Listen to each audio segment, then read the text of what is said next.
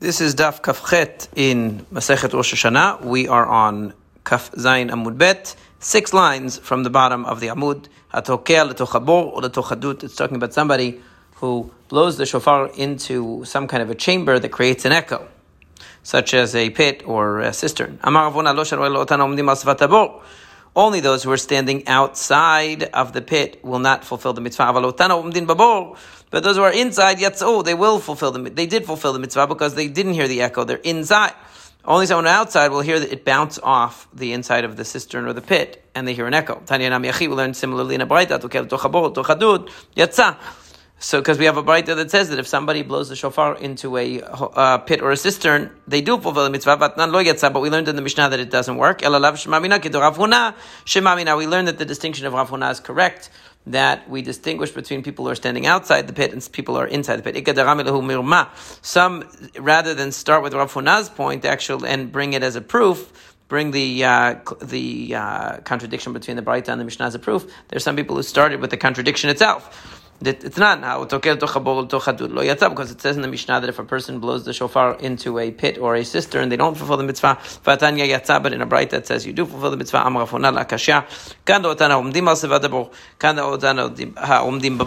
That one of them is talking about people who are on the edge of the uh, pit, so therefore what they hear is the echo, since the person's blowing the shofar into the pit. And those who are in the pit, however, hear it without an echo, they fulfill the mitzvah. It says in our Gemarot, uh, the correction on the bottom says it should say Rava according to the Rosh. it should say Rava with an Aleph. Shama miktat tkiya babor or miktat tkiya al sifat abor. If a person heard part of the tkiya inside the pit, but part of it outside the pit, he fulfills the mitzvah. Miktat tkiya kodem shalei amud shachar umiktat tkiya lachar shalei amud lo yatsa. However, if you heard the first part of the blowing of the shofar he heard prior to the uh, dawn. In other words, it was still nighttime, and then only part of it he heard after dawn, where you could fulfill the mitzvah. The mitzvah applies only during the daytime. He doesn't fulfill the mitzvah. So, Amalei Abaye, Maishina, what's the difference? Adam It's really the same thing because the person who heard half of it when they were on the edge of the, you know, outside the pit, and half of it inside the pit, only the latter half fulfilled the mitzvah, and yet they fulfilled it. So too, we should say that a person who heard the first part of the tikiyah before the mitzvah started, which was uh, before the uh, dawn, and the second half they heard after dawn, they should also say that they fulfilled the mitzvah. So the Gemara says, how can you compare the two? Atam laila lazman during the nighttime, in other words, before Amud Shachar, before the dawn, that's not daytime at all. There's no mitzvah at all. Right? But you can't say that the tikiyah, where you heard half of it outside the pit and half of it inside the pit, that there was something wrong with the tikiyah because somebody was inside the pit the whole time would have fulfilled the mitzvah. There's nothing lacking in the mitzvah. All that's lacking is in your position. So you can fulfill the mitzvah with the latter half, but when there's something lacking in the tikiyah itself, that it began when there was no mitzvah, that will not be a good tikya. The memra the savar rabba, or we had rava, but here it says rabba. Shamat sof tikya belot tchilat tikya yatsa. What that sounds like is that if you heard the latter half of the blowing of the shofar, the latter half of the tikya without the beginning, you fulfill the mitzvah. And similarly, it should work the other way around, that if you heard only the beginning and not the end, you should fulfill the mitzvah. We saw this exact same discussion just a couple of dapim, just a daf ago, really, uh, on Amud Aleph, Kaftan Amud Aleph, the exact same discussion that it, the implication is that if you hear only half a tzikah, you could fulfill the mitzvah.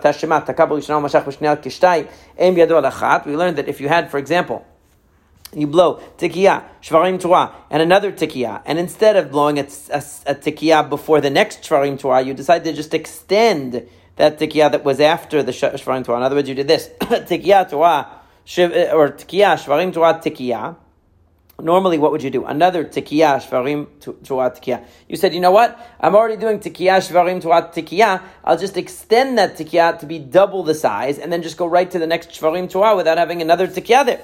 So uh, if you did that, in it doesn't work. So v'amai tesalik labetarte. Why can't you say it counts as two? If you because you could if you could say that you can divide up the tikiyah and fulfill the mitzvah with only half of the tikiyah when half of it wasn't good and half of it was good. So why here can't I divide them in half? The answer is okay. And that's a different story. You can't divide up a tikiyah to make it count as two.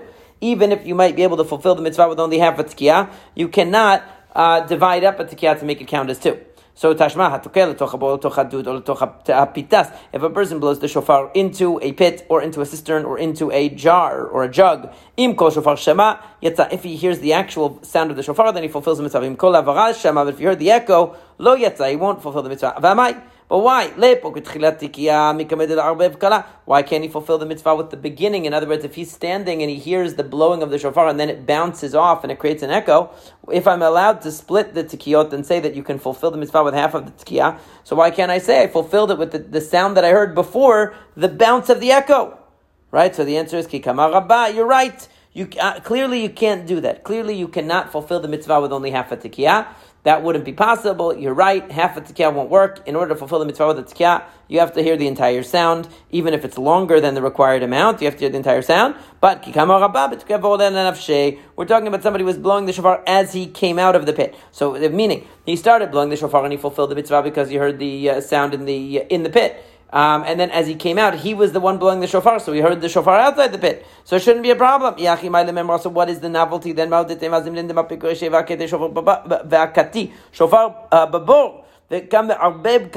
The question, the concern is that maybe if he's doing this, he's walking up, he's marching out of the pit as he's blowing the shofar. Maybe he heard the first part and it was clear, but as he was coming up, his head might have been already out of the pit while the shofar was still kind of pointing down towards the pit. And so part of the sound maybe he heard as an echo. The answer is we don't worry about that. Kamash Malan, he can fulfill the mitzvah in that way. But the conclusion actually is that you have to hear the entire, the entirety of a sound in order to fulfill the mitzvah. Amar a person, shofar a person should not blow the shofar of an olah.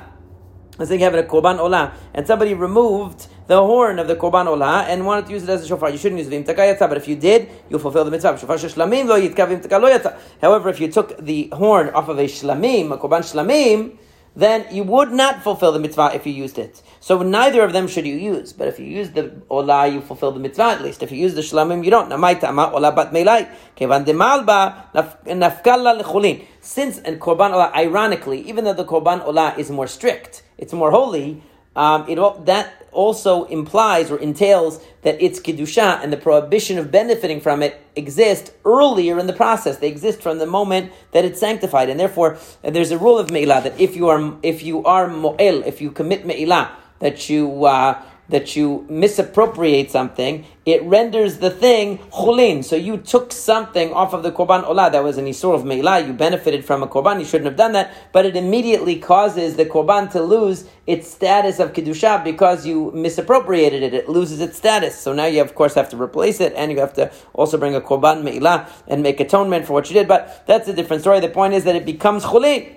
Ironically, the greater kedusha also means that your removing of the horn can render the animal chulin right away, and therefore the blowing of the shofar that you did was done with a uh, mundane shofar. However, shlamim blavne meilanin hu isorahu But when you when it comes to a shlamim, ironically, the kedusha of the shlamim isn't full until it's actually offered. So what did you basically do when you took the horn off of the korban shlamim while it was still alive? Rashi says we're talking about. What is the what what, what really happened there? Nothing. It didn't change status because it had monetary sanctity basically before. Its full sanctity doesn't come into existence until it's offered because when it's offered, then we divide between the part that goes to Hashem and the part that goes to the person who's able to eat it. That's when you could have me'ilah in the parts that are going to Hashem. But the Korban itself doesn't have a status of me'ilah prior, so therefore it doesn't have a way that it can be deconsecrated prior. So there, uh, uh so chulin. So therefore, when you remove that shofar, it doesn't go to the status of chulin, and you're using a part of a korban that's really designated for Hashem. You don't commit me'ilah because it's not fully actualized in its designation, but it doesn't re- lose its designation, and therefore you did not fulfill the mitzvah by blowing with the shofar of the shlamim. Ironically, even though it's of a lesser kedusha. But the thing is, even when it comes to the olah, when does the actual me'ilah happen? When you use it for something, not just when you remove the horn, but when you use it. Right? But at the moment that you're blowing the shofar, even of the olah, it didn't become deconsecrated yet because you haven't used it yet until you actually blow it, and that's when it you loses it loses its kedusha. So the problem is that at the moment you're blowing, it still has the kedusha. It's only when you finish it that it loses the kedusha. So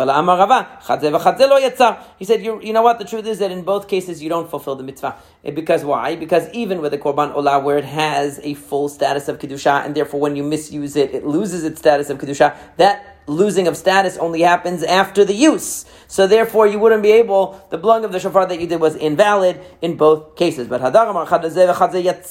mitzvot, But in the end, Rava retracted again and said, actually, no, the opposite. That they're both, you in both cases, you fulfill the mitzvah b'diavad. Really? How did he go from one extreme to another? Went from the extreme of saying that in neither case to saying in both cases. Why? Because mitzvot, lav le'anot nitnu. There's a discussion in the Gemara elsewhere, Psachet Sanhedrin, whether mitzvot are uh, made for us to uh, uh, benefit or not. In other words, to, is the benefit that one gains from a mitzvah, is that considered to be a, uh, uh, a personal benefit? um, of, a sort? And the answer is, and it's discussed in many sugyot in Shas. There's a few places where, where it's brought up with this discussion. But the, uh, the if you hold that it's considered a personal benefit when you do a mitzvah, so then you would say that this is a benefit that you're getting from the korban, and therefore it's going to lose its kedusha in, this, in the case of the olah, or it won't in the case of the shlamim. Either way, you're not going to get credit because you can't be credited for benefit that you took from a korban. Yeah, but if you say it's not really a personal benefit, it's doing a mitzvah because you're just fulfilling God's will. So therefore, um, it's not considered a misappropriation. It won't deconsecrate the olah. It won't, uh, but it, won't make you liable for me'ilah. But what it will do is it'll fulfill the mitzvah, since the mitzvah is not itself considered a benefit. Obviously, you're not supposed to do it because you're tampering with the korban, but you, you will fulfill the mitzvah. If you have a shofar of avodah zarah, it is a uh, something which is designated for that actually is uh, it was used to serve idolatry and is therefore prohibited in any benefit, and you used it for the mitzvah. You're not allowed to blow it, but if you did, you fulfilled the mitzvah. Again, the reason is because it's not really considered a benefit to, to do a mitzvah. It's not a personal benefit. But if you found the shofar from a city that was a condemned city, the city of idolaters, that everything in it has to be destroyed, there, if you did use it for the shofar of, of uh, Rosh Hashanah, you did not fulfill the mitzvah. We've seen this also in the case of Sukkah and uh, of lulav, that anything that's in the ira nidachat that's been condemned and has to be burnt, it's as if it was already destroyed. So it doesn't have any measurement, it doesn't have any substance. It's like it's already gone. And since the shofar has to be large enough that you can hold it in your hand and you still see some protruding from either side, and here it's considered as if there's no substance at all, you will not fulfill the mitzvah with such a shofar. Even though a person might be mudar might be a person who is not supposed that his friend uh, swore not to receive any benefit from him, he can still fulfill the mitzvah of shofar by listening to him. Why? Because uh, uh, uh, uh because um, it's not considered a benefit to hear the shofar. Right? So, uh, so therefore, even though I made a neder that I'm not going to benefit from you in any way, your blowing of the shofar for me is not considered a benefit because it's not a personal benefit. Uh, shofar. On hanami shofar. Similarly, if a person swore not to benefit from a shofar, same idea. He could even use it to blow the shofar of the mitzvah for the mitzvah because he couldn't use it for his own musical interest, but he could use it for the mitzvah because he uh, it's not considered a personal benefit. If a person is, if someone has sworn not to benefit from a certain individual, that individual can still spray on them the ashes of the paraduma, the water of the paraduma, only in the wintertime, but not in the summertime. Why? Because in the wintertime it's purely for the mitzvah. It's cold out. You don't really want water being splashed on you. But during the summer, where the water splashing on you will also offer a benefit and enjoyment of cooling off, then the person that you're not supposed to benefit from should not dab, you should not be throwing it on you. mayan. If a person has sworn not to benefit from a uh, spring, tovel bot shel mitzvah. He's still allowed to go to do a tevilah shel mitzvah to immerse in it for the mitzvah bimot geshamim only during the winter when it's cold, but but not in the summer because in the summertime it's hot and you have a bodily benefit from immersion. So then you're not allowed to benefit since you're not allowed to benefit from the uh, spring. You're not allowed to do that from the spring of water. You're not allowed to do that. They sent to, uh, to the father of Shmuel. So if a person was forced and he ate matzah, he fulfilled the mitzvah. Kifa oman. Who, who forced him? Ile makfoshed, if you're talking about that a demon possessed him and forced him, matanya, itim chalim v'itim chshoteh, shu chalim ba'oika b'kech chod dvarav, shu shoteh kishoteh chod dvarav. That's not true, because if a person's possessed by a demon, that's another way of saying they're crazy. So if they're crazy in doing it, we have a rule that if a person is sometimes crazy and sometimes sane, at the times that they're crazy, whatever they do doesn't even count. So if they were possessed by a demon, in other words, they went crazy, they were a psychotic, so then um, eating the matzah would not count because they were not in a state where they could fulfill a mitzvah. So what are we talking about? Someone forcing them. We're talking about where the Persians forced him. In other words, if Gentiles came and forced the guy to eat matzah on the night of Pesach, even though he didn't have any intent to eat that matzah on the night of Pesach, he still fulfills the mitzvah. Amar Rava said, and again, some have Rabbah here. They switch around. Before it switched from Rabbah to Rava. Here it says from Rava to Rabbah. So this shows you that if somebody blows the shofar simply for musical practice, and it happens to be that they blow a shofar blowing that fulfills the mitzvah, they will fulfill the mitzvah.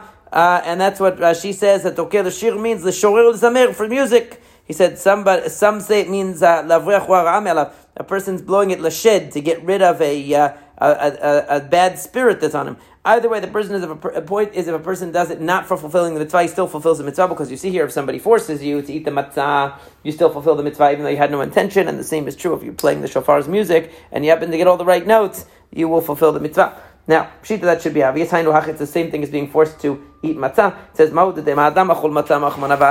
It's different because when it comes to matzah, the Torah says to eat it, and the guy ate it. But here it says it has to be a remembrance of truah, which means that what? In other words, there has to be a kavanah involved. There has to be a an awareness involved because it's zichron truah, remembrance of truah, means that he has to be aware and intentional in what he does. And if he doesn't do it, maybe shofar would be different. So therefore, kamash malan, he's coming to tell you that not only matzah, which is just a physical action, but even shofar, if you if you did it without the proper intention, you could fulfill the mitzvah. Alma kasavar rava, and again, some have rabba as the text mitzvot in tzvichot kavana that mitzvot do not require intent. we raise an objection. Now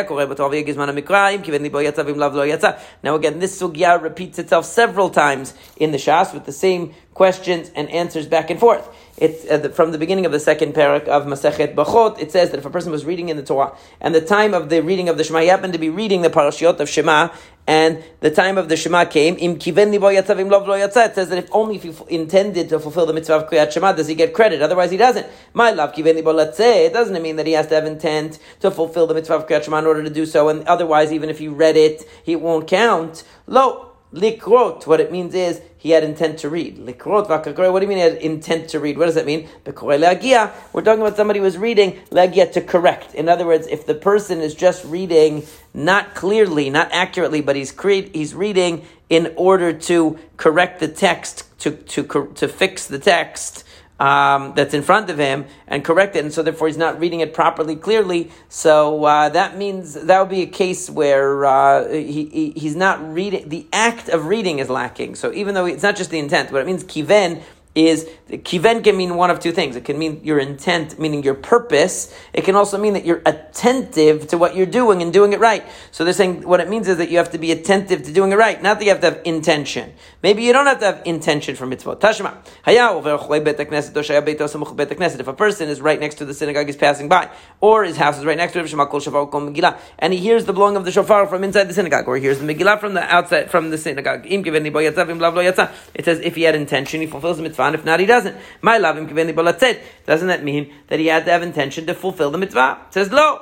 Not necessarily lishmoa. It means he has to listen. Lishmoa. What do you mean he has to have intent to listen? Either he's listening or not listening. It says no. What it means is because chamor Maybe he thinks it sounds like a donkey. In other words, he has to know he can't think it's a donkey. He has to know he's listening to the Megillah. He has to know he's listening to the shofar. He doesn't have to have intent necessarily to fulfill the mitzvah. Just he has to know what he's doing in listening to it, meaning he realizes what he's listening to. Another objection to it. If the person listening had intent, but not the person who was making the sound. Okay, or vice versa. The person making the sound did, but the person listening didn't. You don't fulfill the mitzvah until both the Shomea and the Mashmiya, in other words, both parties have to um, have intent in order for the mitzvah to be fulfilled. We understand when it says that the person who intent, who was reading, uh, you know, who, who, was creating the sound either of the shofar or of the uh, of the Megillah, the person creating it had to have intent because he had intent to fulfill the mitzvah for everyone else. But the listener didn't have intent, meaning that uh, he thought it was chamor ba'almau. He thought it was a, he thought it was, he was just listening to a donkey. Right? Ela nitkaven, nitkaven. Right? But what case do you have where the person who is listening has intention, but the person who's making the sound doesn't have intention. What it must mean is it's talking about someone who was playing the shofar, basically, was blowing the shofar without any intent for the mitzvah, that's okay, just for the music. And it's trying to tell you that that's not good enough. In other words, it has to be nitkaven shomea umashmea. They both have to have intention for the mitzvah, is what you see from here. Not just intention to do what they're doing, right? But intention actually to fulfill the mitzvah. The Gemara says no. Dilma dekat minabach nabuche. Because it could be that the person is just blowing the shofar in a barking kind of way, in a way that Rashi says means he's not doing the shiur tekiyah. He's not playing long enough blasts. But if that's true, as Tosfot points out, then he shouldn't fulfill the mitzvah even if he had intention, because if he's not making the blasts long enough, it's not kasher to begin with. So it says no. What it means is that he doesn't have intent to uh, to make the uh, uh, such a long blast. It happens to come out that way, but he didn't even intend to do a long enough blast. He didn't even intend to do the tikkiyot correctly. They just happened to that it came out that way. That's what it means that he uh, and and Tosafot says that might be what Rashi actually meant. In other words, it doesn't mean that he actually did a bad blowing of the shofar. It means that he didn't intend to do a good one. It just happened that way. And it's saying it can't be that. It has to be that both the person listening and the person making it intend to do what they're doing. Not necessarily does it mean that they have to intend have intent to fulfill the mitzvah, just that they have to have intent to do the action correctly. Now, if this is all true, that intention doesn't isn't necessary, so someone who sleeps in the sukkah on the eighth day of Sukkot on Shmini Atzeret should get makot for adding on to the Torah. Because if a mitzvah counts even with no intention at all, so then if I sleep in the sukkah on Shmini Atzeret, not intending to fulfill the mitzvah of sukkah, I just happen to sleep in there, so I should also get makot for uh, adding on to the Torah. Amalo shani omer mitzvot eno over alein ela. It's only true that mitzvot are, are, don't require kavanah to be considered mitzvot at the proper time. But if you're already on the eighth day of Sukkot where there is no mitzvah of Sukkot, then there is no, uh, it's Shmini Atzeret already, it's a new holiday, um, you, you, it's not considered to be a, uh, an adding on to the mitzvah to sleep in the sukkah during that time. Rashi says, "Bebal chameshet minin belulav." Like a person puts five species in the lulav instead of four, or five tzitziot in his talit, or whatever it is, or five parashiot in his tefillin. He's doing it at the time of the mitzvah, and he's adding something. But if it's after the time, it's already shmini atzeret. So uh, that's not a time where uh, where the mitzvah applies. So he's not considered to be adding on to the mitzvah. He's just doing something random. So then the Gemara says, Mativ Rav Shem Bar Abba, minan the Kohen Shaul Duchan Shalom Aruch Hogel v'nitna li Torah Rishut Devarichet Yisrael. So Yivachar Chad Mishali. How do you know that a Kohen, Rav Shem Bar Abba says, how do you know that a Kohen that goes up to do Berkat Kohanim, he shouldn't say, since the Torah gave me permission to bless the Jewish people, I'm going to add a Bacha, Kigon, Hashem Eloi Avotechem Yosef Alechem, like you could say the famous Pasuk, Hashem God of your forefathers, Yosef Alechem Kachem Elef Be'amim, may Hashem add to you a thousandfold right? He might think he can add on to it. Talmud lomar lo tosif wala davar. He shouldn't add. The Torah tells you not to add on to the mitzvah. Don't even add another bracha. But what, what do you see from there? Now over there, once he said the first, th- the three psukim of Yivarechecha and Yair and Isa, he already said the brachot, so he finished the mitzvah already. The time is up. And you still that he, see that he can still end up violating the prohibition of adding to the Torah, even though the time of the mitzvah is over. So so too on Shmini Atzeret, if he sleeps in the sukkah, he should he should be and he should end up violating the prohibition of adding to the Torah, even though it's past the time. He could still be considered adding. It could be talking about where he didn't finish the Birkat Kohanim yet, since he's in between psukim of the Birkat Kohanim he's still in the middle. That's why there's an idea of Baal Tosif. But once he finishes all three psukim, it wouldn't be Baal Tosif adding to the Torah anymore. The Gemara says Vatan Yesiyem. Doesn't it say that he finished? No, Siyem Ba'chachat. That means he finished the first of the Brachot. No, but it says in another brayta that he finished all the brachot and then he came to add something and it's still considered adding even though the mitzvah is over. The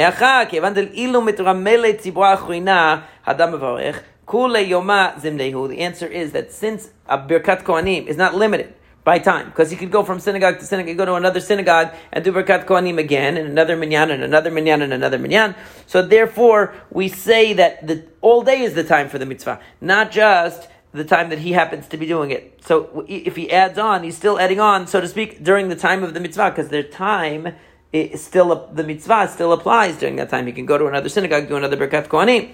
So it says Shanecha. So uminat. How do I know that that's the case? That as long as you have the opportunity to do a mitzvah again, even though you finished this one installment of the mitzvah, but you have an opportunity to do a mitzvah again, that's considered adding on to that. That's still considered the time of the mitzvah, and you could still be considered adding to the mitzvah.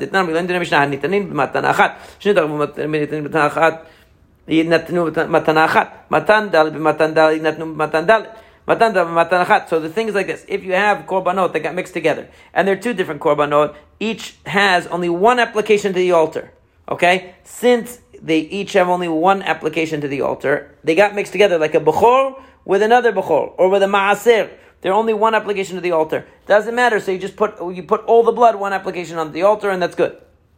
If you had two korbanot, such as Olah and uh, and Asham and Shlami or Toda, that they have four applications to the altar. So what do you do? You put four applications of blood to the altar because even though they got mixed together, it's okay, right? However, what do we say? If you have four that got mixed with one, so in other words, some of the blood in there is only supposed to be applied once, and some is supposed to be applied four times. According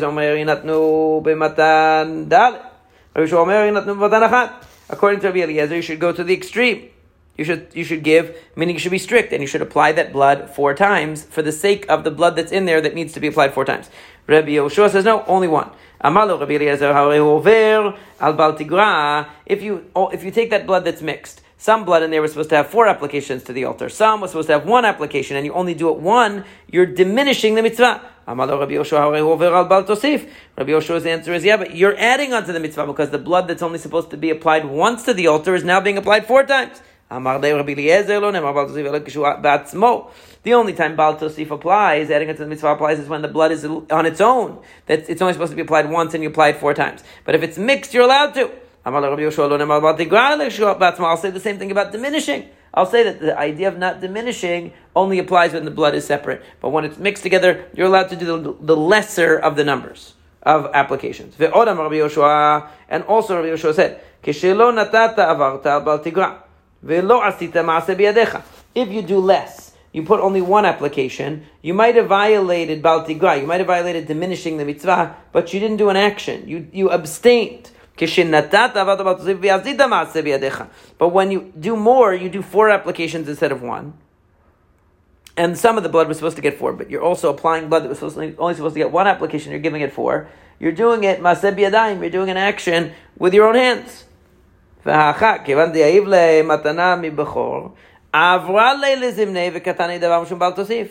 לאו משום דמרינן, כיוון תהילו מתרמה לבוכרה אחרונה, Hadar mazeh minei kule yom mazimnei. Right? Hadar mazeh minei kule yom mazimnei. So what does he say? He says that what do you see from here? Really, what could you argue? You could argue like this that from the first application, you have blood that's mixed. Some, let's say it's a bechor with uh, an olah. So some of the stuff is supposed to be applied four times, some is supposed to be applied one time. Now you went, what did you do? You applied one time, that first application you did fulfilled the mitzvah of the Bechor already. So when you do the other three times, the mitzvah of the Bechor is already done. So you're doing just for whatever the other thing that's mixed in, the shlamim, the olah, whatever it is that's in there, you're doing it for that, for the sake of that blood. Because the Bechor's blood's already uh, gone. It's already done. Fulfill the mitzvah when you did the first application. So it should be considered that the time of the mitzvah is over. What do you have to conclude? The time of the mitzvah is not over. Because if another Bechor came, you would also have to apply its blood to the altar. So the mitzvah Bechor is always there, and it's still considered adding on to the mitzvah to do more applications with the blood of the Bechor than it really is warranted. That, so it says, no, Mimai, how do you know that? It could be that according to Rabbi Yoshua, the issue of whether the mitzvah is still in effect doesn't matter. And even though the time passed, in other words, even though that Bechor's time passed, the mitzvah is over, you could still be considered adding on to the mitzvah. And maybe he would say that if you slept in the sukkah on the eighth day on Shmini Atzeret, you would get makot for Baal Tosif. Maybe he would. So it says, no, no. This is what we meant. Why did Rav Shem Bar Abba abandon our, this Mishnah and bring his question from a Braita? He brought his question from the Braita of the Kohen, the Kohen Gadol. I mean, I'm sorry, the Kohen doing Birkat Kohanim.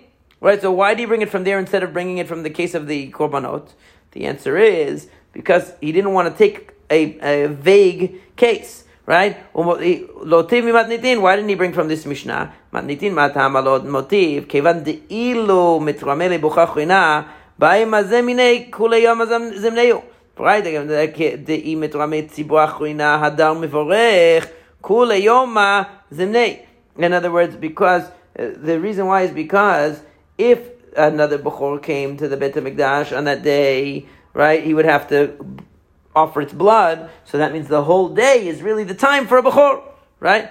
In the Braita also, we have the same thing. Because if the Kohen ha- finds another community, uh, all day long, uh, he has the opportunity until, I mean, until the time of Shachari passes, he has the opportunity to do Birkat Kohanim. And if it's Shabbat, all day long for Musaf.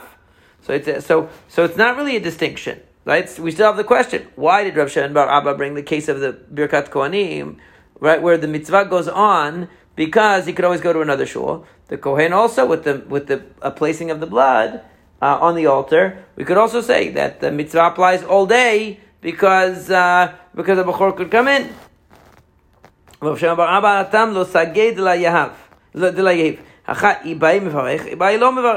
The difference is because over there when if another uh, bechor comes in, uh, he has to take care of it. He has to do it. It's out of his control. But in the case of the kohen, you could argue that over there, in the case of the kohen, he doesn't have to go to another synagogue. He doesn't have any obligation to go and do birkat kohanim in another synagogue. It's not something out of his control. It's in his control. He just doesn't go to another minyan, right? So over there is uh, it's a bigger chidush that it's considered that the, the time of the mitzvah is continuing because he could go to another synagogue and do Birkat Kohanim. In the case of the Bechor, it's not such a big chidush because it's out of your control. Anything could come in the door at any time. Any Bechor could come in the door at any time. So all day long is a time for Bechorot. But you can't say that by Birkat Kohanim, maybe because Birkat Kohanim, it's up to you. If you decide to go to another minyan and do Birkat Kohanim again and again and again, that's up to you. But you could say that once you're done with the Birkat Kohanim, you're going to do today, the mitzvah is over. That's why he chose that example. But the Gemara says it's not a, an ironclad example because he still has the potential to go to, other synagogues if he wants. Uh, Rava says, now that, so all of this is leading up, it was based upon the idea that you can only violate Baal Tosif if it's within the time of the mitzvah. So therefore, if somebody sleeps in the sukkah on the eighth day on Shmini Atzeret, they do not, they do not commit the violation of Baal Tosif because uh, it, the time of the mitzvah was over. Amar, no. Let's say it lo by kavana, la avor by kavana, because this whole discussion began from the problem of kavana, because we said that mitzvot in tzrichot kavana. Since mitzvot don't require kavana, so that means that if you do, if you add to the mitzvah, you should uh, you should uh, be considered in a state of you know having violated bal Tosif, even though you didn't intend to do the, the mitzvah. You just want to sleep in the sukkah because it was comfortable. You weren't trying to add on to the mitzvah Shemini It doesn't matter. that was that was where the problem began. We said, okay, you're right. Really, any mitzvah that you do, even without intention, is considered a fulfillment of that mitzvah. The reason why, if you go and sleep in the Sukkah Shemini Atzeret, you're not liable is because the time of the mitzvah passed. But otherwise, you would be liable. Rav says a different answer. No, even though it's true that fulfilling a mitzvah doesn't require kavanah, la avor by kavanah, but to violate bal tosif requires kavanah. What about the fact that Rabbi Yosh? And so therefore, Rava will say that the reason why the person who sleeps in the sukkah on the eighth day of Shmini, uh, on Shmini Atzeret doesn't get makot for adding onto the Torah is not because he uh, is not because it's not the time of the mitzvah. It's because he doesn't intend to do the mitzvah on that day. He's just doing it stam. He's just doing it for comfort. He doesn't intend to add to the Torah. But if that's true, what about the placement of the blood according to Rabbi Yoshua? Because over there, even though you don't have intention, in other words, when you're applying the uh, he doesn't want you to if you have the the blood that's mixed from the four and the one some that are supposed to be four applications some one application and he says only put one what's the problem? You could say that you you don't have intention for the other three. You only have intention for the other three to count towards the the korban that needs the other three, but the one that doesn't require the other three, you don't have intention, so you shouldn't be considered to violate adding to the Torah if it only applies when you intended to add to the Torah. Right? That's the question. Lo by kavana. Ela amar Rava. Letzet lo by kavana. La'avor bizmano lo by kavana. If it's to fulfill the mitzvah, of mitzvah, you don't require kavana. And if it's to add on to the Torah at the time of the mitzvah, in other words, when you're during the time that the mitzvah applies, if you do that mitzvah in a way that adds something to the mitzvah, you are in violation. But shelo bizmano, ba'e kavana. But when it's not in its proper time, such as the person who goes to sleep in the Sukkah Shmini Atzeret, it's not the time of the mitzvah Sukkah anymore. He's liable, he, he's not going to be liable for, for adding to the Torah because he didn't intend to. But if it were the time of the, of the mitzvah and you add on to the mitzvah, even if you don't intend to add on to the mitzvah, eh, because, for example, you're just adding those additional three applications of blood to fulfill the mitzvah of the other korban, you're inadvertently fulfilling the mitzvah, you're adding to the mitzvah of the korban that's only supposed to have one application since it's still the time of that mitzvah. And that's the idea, that when it's in the time of the mitzvah, just like fulfilling of the mitzvah happens automatically with no intent, so too adding onto the mitzvah can happen automatically with no intent. The only time you need intent is when it's not the time of the mitzvah. So your intent would have to create the fact that that was a mitzvah. And since you did not have that intent, you will not be liable for uh, adding onto the Torah in that situation.